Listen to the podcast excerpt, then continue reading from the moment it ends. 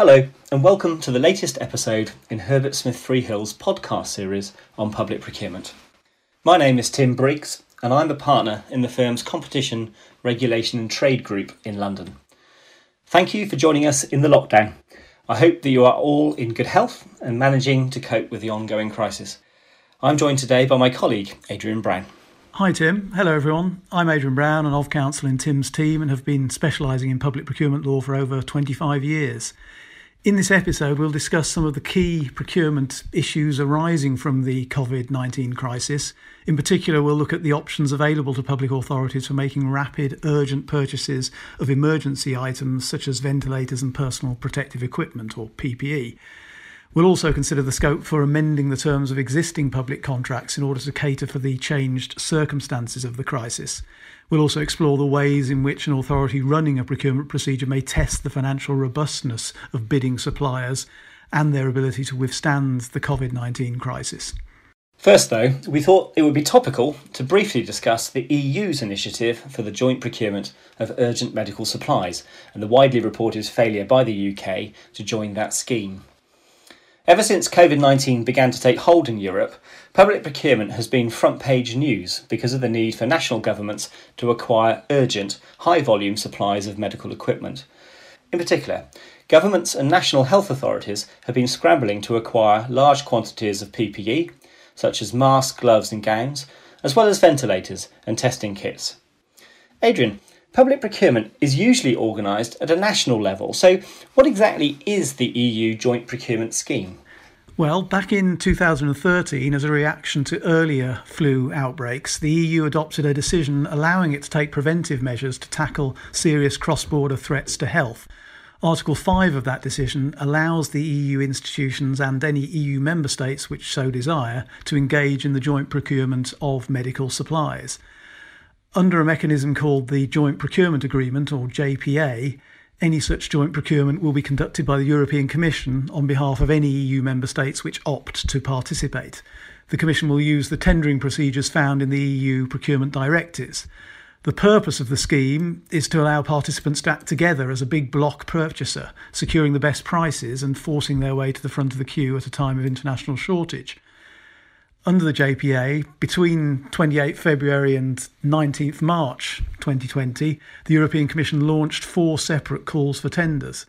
These covered medical ventilators, the respiratory equipment, personal protective equipment such as gowns and gloves, and laboratory equipment, including testing kits. The total value of all the supplies being sought is estimated to be around 1.5 billion euro. The tenders were launched on behalf of 25 EU member states. Despite Brexit, the UK was still eligible to participate until the end of 2020, when the Brexit transition period is due to expire. However, the UK did not elect to participate in these four tenders. The precise reasons for that failure to opt in are shrouded in mystery. That's right. The UK government initially claimed that it had not joined the scheme due to a communications error. It was suggested that the Commission had used an out of date defunct email address when inviting the UK to participate. A senior civil servant, Sir Simon McDonald, then made headlines on the 21st of April when he told a parliamentary committee that the UK government had taken a deliberate political decision not to participate in light of Brexit. This account was promptly denied by the government, and Sir Simon hastily retracted his statement. So the official line remains that the UK failed to participate in the EU tenders due to a communications error. In the meantime, the European Commission has announced that all four of its calls for tender have successfully identified companies which are willing to supply the goods to the scale and quality required. The first tender had initially failed due to a lack of suitable suppliers, but it was then relaunched on 12th March. The timeline for delivery varies. Some of the PPE was expected to arrive in late April, the time frame for the delivery of ventilators is slower, with the EU warning that it may take as long as a year for all of the machines to arrive. For its part, the UK has had to fall back on its own efforts at a national level to acquire, at great speed, the large volumes of medical equipment and PPE which it requires.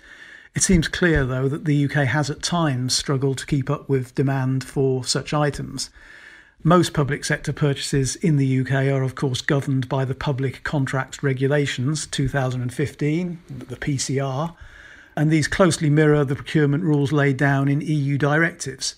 In the current time of crisis, it is relevant to consider whether this legislation is sufficiently flexible to allow for rapid emergency purchases of medical supplies and other essential goods and services. In light of the COVID 19 crisis, the UK Cabinet Office issued a procurement policy note, PPN 0120, in late March. This policy note gives guidance on the options available to contracting authorities for making emergency purchases while remaining compliant with procurement law. The European Commission issued similar guidance in a communication published on the 1st of April. Both the UK and EU guidance recall that the procurement legislation does allow contracting authorities to award very urgent contracts without first holding an advertised competitive tendering procedure, provided certain conditions are met. Yes, Regulation 32.2c of the PCR and an equivalent provision in the EU procurement directives allows for a so called direct award where four conditions are met. First, there must be genuine reasons of extreme urgency. The UK guidance acknowledges that such urgency will exist where there is an immediate need to respond to the consequences of the COVID 19 emergency due to public health risks. Second, the events that led to the extreme urgency must have been unforeseeable. There is an argument that the pandemic was to some extent foreseeable given previous international health emergencies and the warnings that started to emerge from China in January. However, the UK and EU guidelines implicitly recognise that the sheer scale and incredibly rapid spread of the pandemic were not foreseeable.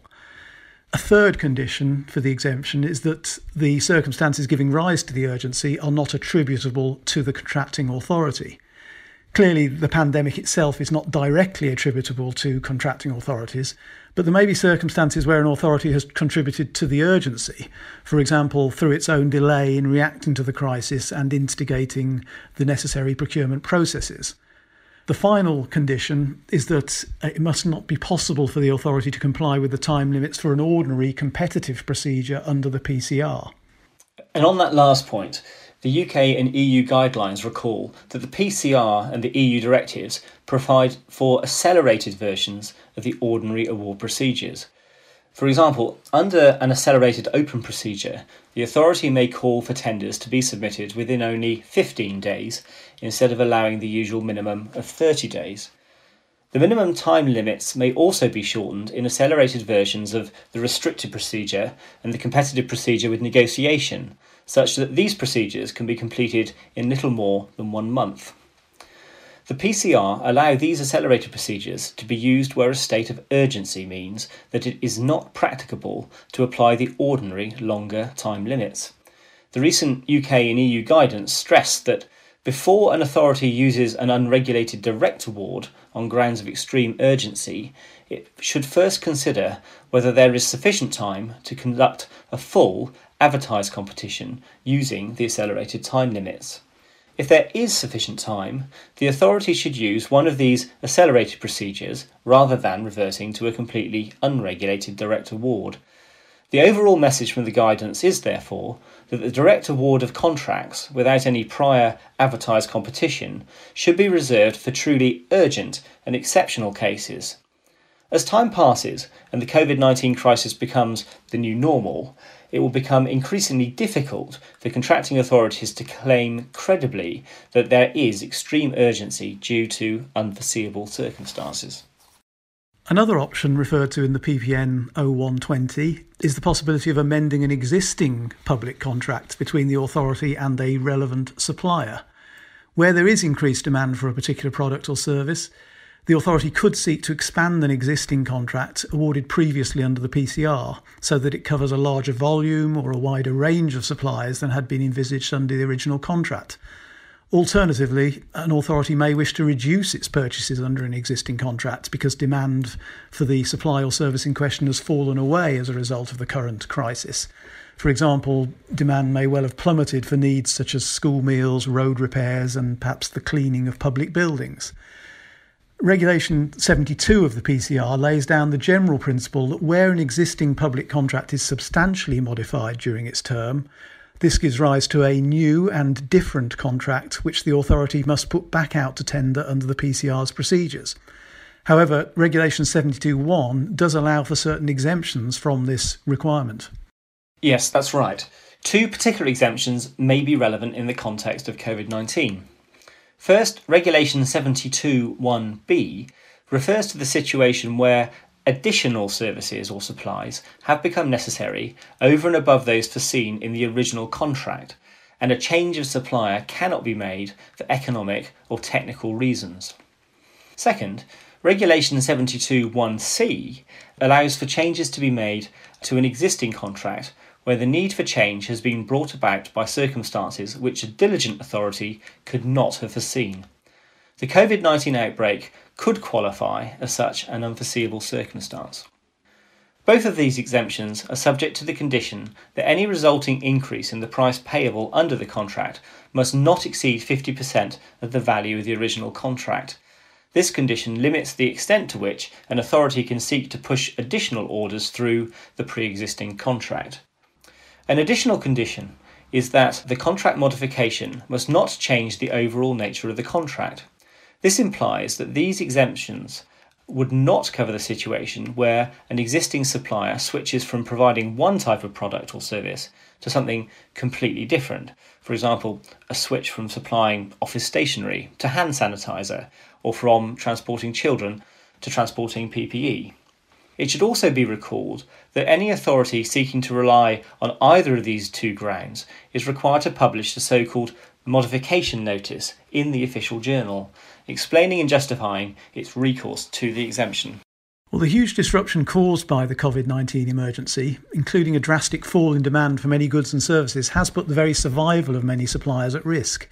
In that context, the Cabinet Office has issued a second procurement policy note, PPN 0220, aimed at ensuring that contracting authorities take steps to safeguard their suppliers.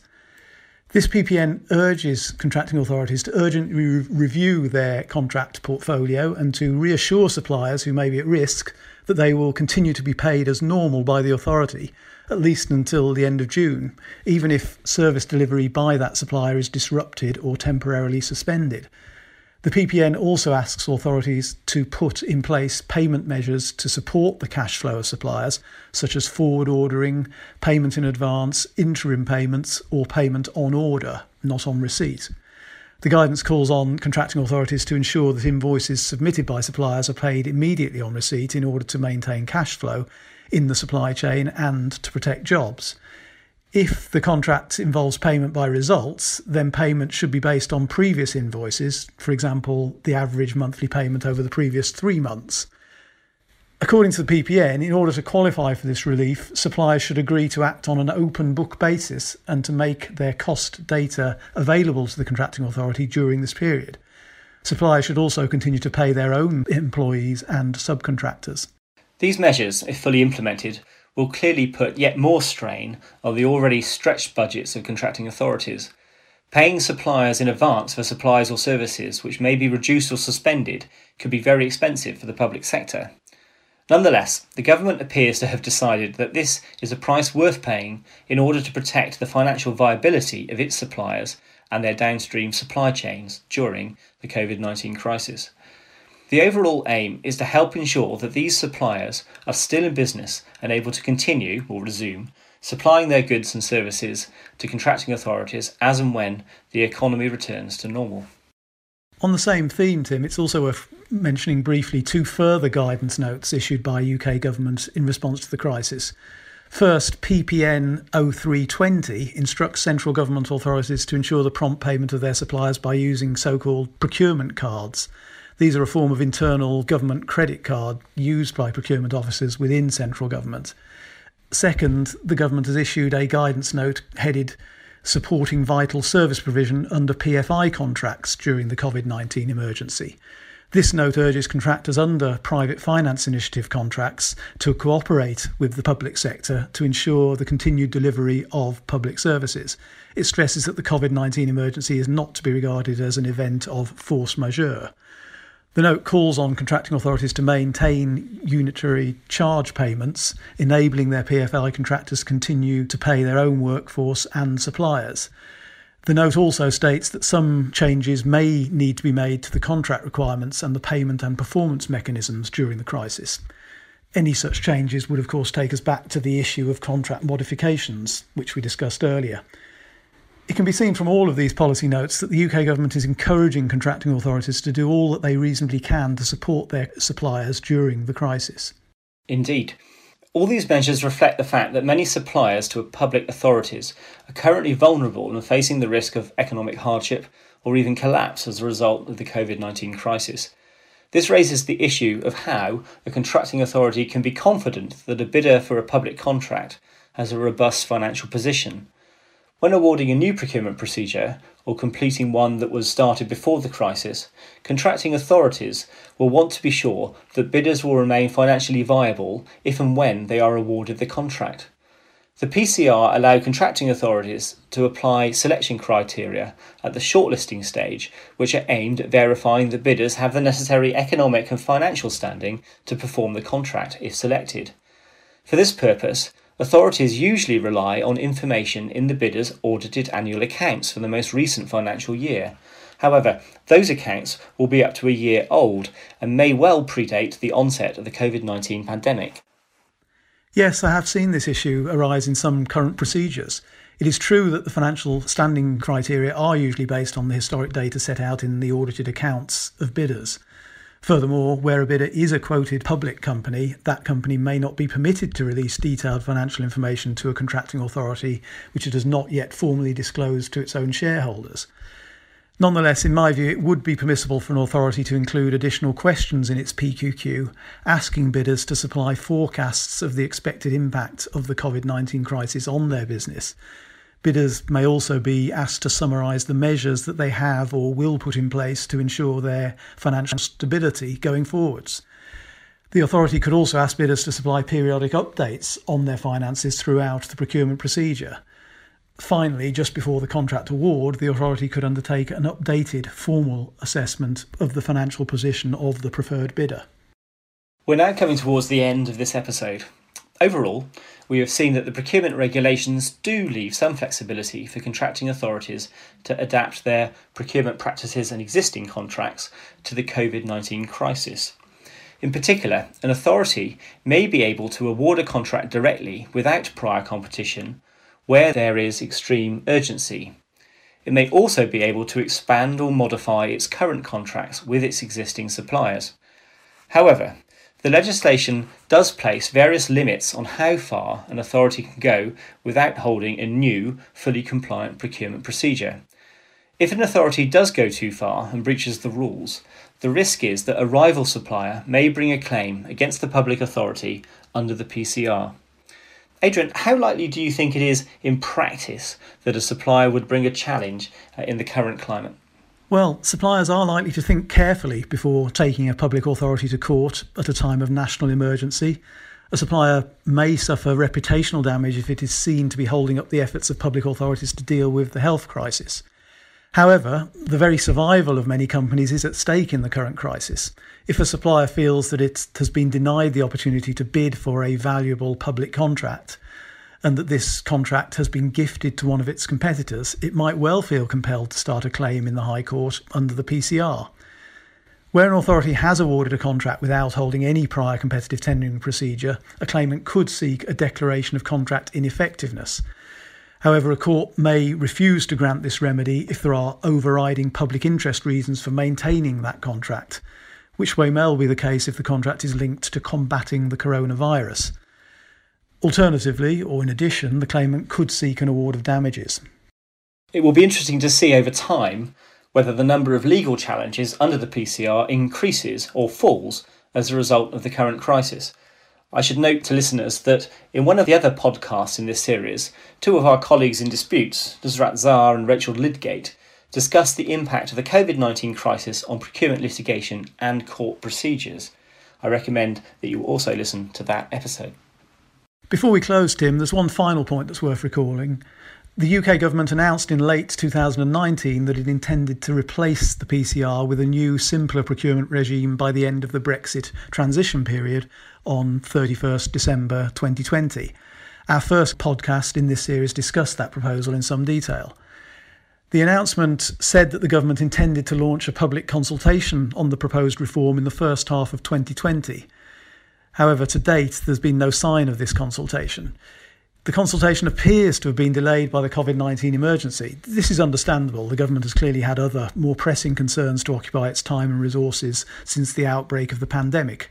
The timing of the proposed reform of the PCR remains uncertain, but my current expectation is that it may slip until into 2021. Thank you, Adrian. That completes this podcast.